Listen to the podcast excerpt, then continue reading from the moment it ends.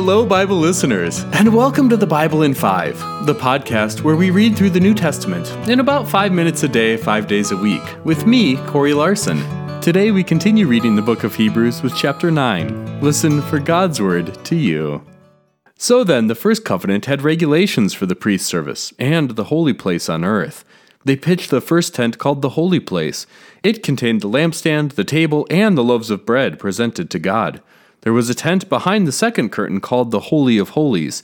It had the gold altar for incense and the chest containing the covenant, which was covered with gold on all sides. In the chest there was a gold jar containing manna, Aaron's rod that budded, and the stone tablets of the covenant.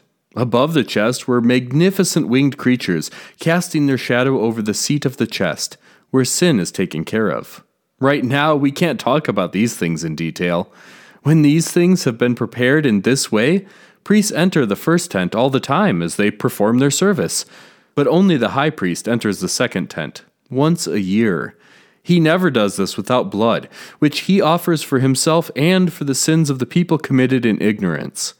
With this, the Holy Spirit is showing that the way into the holy place hadn't been revealed yet, while the first tent was standing.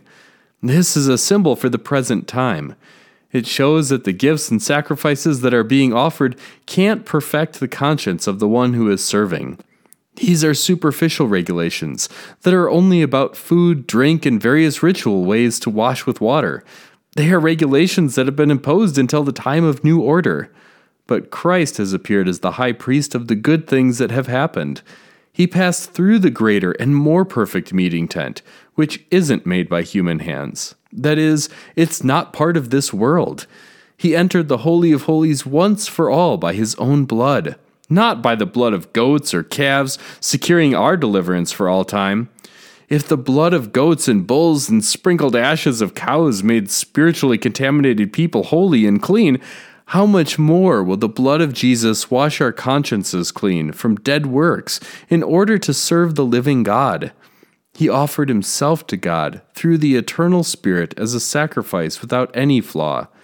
This is why he's the mediator of a new covenant, which is a will, so that those who are called might receive the promise of the eternal inheritance on the basis of his death. His death occurred to set them free from the offenses committed under the first covenant. When there is a will, you need to confirm the death of the one who made the will. This is because a will takes effect only after a death, since it's not in force while the one who made the will is alive. So not even the first covenant was put into effect without blood.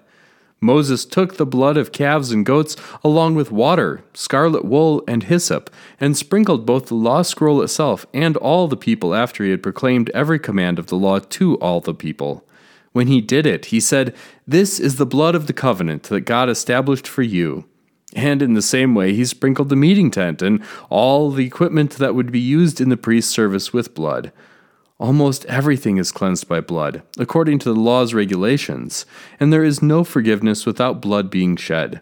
So it was necessary for the copies of the heavenly things to be cleansed with these sacrifices. But the heavenly things had to be cleansed with better sacrifices than these. Christ didn't enter the holy place made by human hands, which is a copy of the true holy place, so that he now appears in God's presence for us.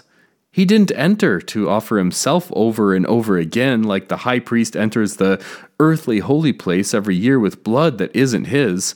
If that were so, then Jesus would have to suffer many times, since the foundation of the world. Instead, he has now appeared once, at the end of the ages, to get rid of sin by sacrificing himself. People are destined to die once and then face judgment. In the same way, Christ was also offered once to take on himself the sins of many people. He will appear a second time, not to take away sin, but to save those who are eagerly waiting for him. Friends, this is the Word of God, the story of life.